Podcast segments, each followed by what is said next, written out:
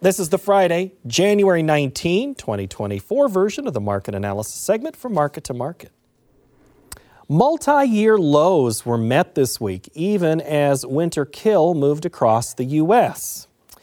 We also had diminished rain forecasts in South America, which impacted the U.S. weather and the U.S. market. For the week, let's talk about the markets. The nearby wheat contract lost 4 cents, while March corn dropped 2 cents. Technical resistance at $12 seems to be keeping the soy complex above that mark, with questions still remaining about the size of the Brazilian crop. The March contract declined 11 cents, and March meal shed 560 per ton. March cotton expanded by 277 per hundredweight. Over in the dairy parlor, February class 3 milk futures fell 11 cents. The livestock market was mixed. February cattle added $3, March feeders improved 4 and a quarter, and the February lean hog contract shed $1.15. In the currency markets, the US dollar index increased 99 ticks. February crude oil expanded 84 cents per barrel. COMEX gold cut 22.50 per ounce, and the Goldman Sachs commodity index lost more than 8 points to settle at 538.70. Joining us now, regular market analyst Sue Martin. Hi, Sue. Hi there. This wheat market, there's always seems to be certain things that are built into it, winter kill being one of them. So, my question is really simple What's going to prompt us to rally into February? Well, seasonality, first off. A lot of times you'll rally wheat into February, but the true time to rally is April, May. And the uh, there's been analysts that are talking about the concern over some damage for winter kill. Now, in parts of Kansas, you've got snow cover. And I think that um, winter kill is important, but I wouldn't hang my hat on it because you don't know what damage has been done until the crop breaks dormancy. Seasonality is one thing, winter kills another. How do I play my uh, crop here, my planning in wheat moving forward for the next month? Well, um, I'm not wanting to make any cash sales at this time. The uh, U.S. farmer, wheat farmer, is holding about 28% of the crop on farm. That's not super bad. And I think that uh, the indicators I follow that are proprietary are showing that this wheat market, it may still flounder around, but when you've got all the issues going on in the Red Sea, we've seen Algeria come in, take up to 900,000 metric tons, wasn't expected to take that much. You've got Egypt that's been coming in quite often to the marketplace. I think, and we've got other countries too, but it seems like demand for wheat's pretty good right now. And I think it could be part of the concern, one, of not having enough supplies on hand you know, that just in time inventorying, which is, oh, goes back goes back a couple of years, yeah. Yes, go back. Um, but I think that with the wars breaking out in uh, the uh, Middle East, in the Red Sea area, and then you've got Russia and Ukraine, and Russia's the world's largest exporter of wheat. I think that we're looking at a, a market that has potential. Do we have potential in corn? I mean, we're at three year lows right now. Well, I think we do. I think we put a low in on corn and wheat uh, excuse me, corn and soybeans this week. And uh, we had a target of 436 to 440, and we got down to 436 and three quarters, and we kind of springboard out of there. Now, we haven't run away. Um, I don't think corn's going to run away, but I think you've got some lows stuck in here for a while. Remember, February is crop insurance month, and I think this market feed usage should be very good I don't know if the February report will acknowledge it, but feed usage has been very good here so far in January. And everything I see, February is not going to be a whole lot different. So I would have to say that's good. Exports. China in the month of December took 27.1, I think it was, million metric tons, and that was up about 6.6% more than a year before. Of course, they're coming out of lockdown, you know, but they also have a huge supply of hogs that's been going through a liquidation. Some would think, oh, well, gee, they won't need as much corn or soy meal. Well, maybe we'll be surprised.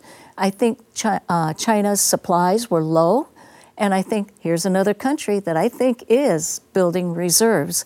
And then you've got the situation where you look at China, and I think that um, we look at, at COFCO, International Grain, and um, they've been avid in exports, or not exports, but uh, the delivery process, like they were back in 2020.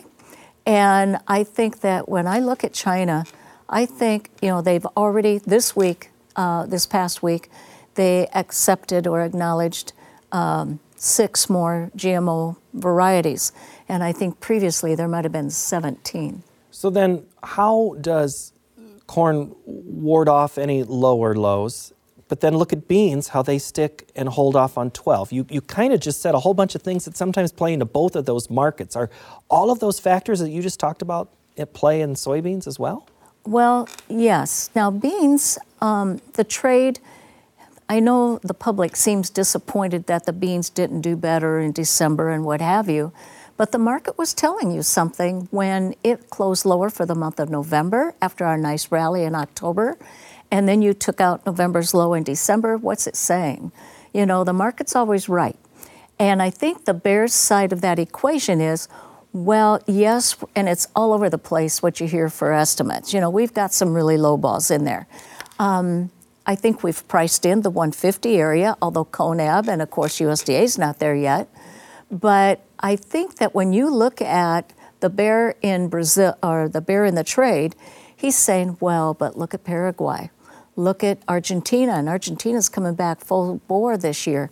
Well, by the time and South America or southern Brazil maybe has picked up a little more. So they'll make up for these losses that we're seeing in center and northern Brazil and especially in Mato Grosso. Maybe, maybe not. You know, when I look at Argentina, Remember, they were importers of Brazilian beans. They might not be needing to be importers this year. And so that's one thing. Um, I think that when I look at Argentina's crop, you know, they've got a very progressive president now, and I think that he's resisting, um, you know, he's not going to do business under the yuan, where Brazil is willing to. But I think that's where the, the bear came from is that we're compensating in enough to make up for. So instead of just looking at Brazil, we're looking at South America in mass. Right. So, uh, Phil, I got to let you know that was part of your question Sue was answering there. I want to move to livestock here for a minute. We talk about the weather and how cold it was. We were looking at weights coming in this week. It's not going to be a long term cold snap, is it? And, and does it have a long tail, though? at the at the Packer door? Well, for one thing, the Packer I think is still killing in the red. And so now that he's past this, not being able, and he was creative about thinking maybe less numbers, so he slowed his processing or kill down. But then we went through this weather, and we had all these animals sitting in feedlots heavier than normal or what they should be. Mm-hmm. And of course, they've given up some of that weight. I've heard 60 pounds up to 100 pounds. Uh, the other thing you're going to see is problems with feet, with hoofs. And I think that when I look at the Packer, he's done a creative job. The problem is, is that now that we have the weight loss, okay, but take the weight loss and what was it versus a year ago? We might come in 18 pounds. Right now, we're running about 18 pounds, I believe, over uh, 23. And when we get into February, we might look back and we look at this weather and we might still be 18 pounds over, uh, or I should say over 22 and now over 23. So, it, because the weights dropped in the latter part of 22 and then 23, of course, we had heavier weights. We're starting to manage those weights now. So, I'm looking at cattle. I could see the market still pushing a little higher here. Mm although the packer maybe is going to be a little resistant, and especially with the warmer weather, the cutout drops. But demand for beef domestically seems like it's slowed a little bit. Well, kind of that news of the, re- the retail sales at the top of the show. That's always one of those factors in there, and you, you exclude certain things uh, when we get to consumer reports, which will be coming soon. I want to circle back to something you said earlier about uh, the, the lower feed cost. That's the one bright side of a down corn market. Does the cattle feeder see it the same way? Well, he might not. It might not be cheap enough for him. Uh, but the thing is, cattle prices are beautiful compared to what they were a year ago at this time. So we've got that. The problem is you have those input costs, and the pa- and the producer was making good money here in the fourth quarter of last year, and now with these animals losing all this weight in the feedlots, they're giving back some of that profitability. And our cattle on feed inventory was 2% above last year, and on placements, uh, we were 4% below. So, really nothing for you in that. Exactly. It was just a neutral report. I think the more important thing is going to be the cattle inventory report at the end of this month. Um, I think that's going to be showing us less cows, and beef cows especially, and also uh, probably calves, smaller calf herd. In the final seconds, you already kind of talked about China's reduction in their hog market. Is there anything U.S. hog producers can look for sunshine wise? No. I think demand for pork's pretty decent right at the moment, but when I look at the hog market, I think that I'm amazed that we haven't liquidated down more hogs than what the reports show. Um, I look at China, and China's got record production, pork production.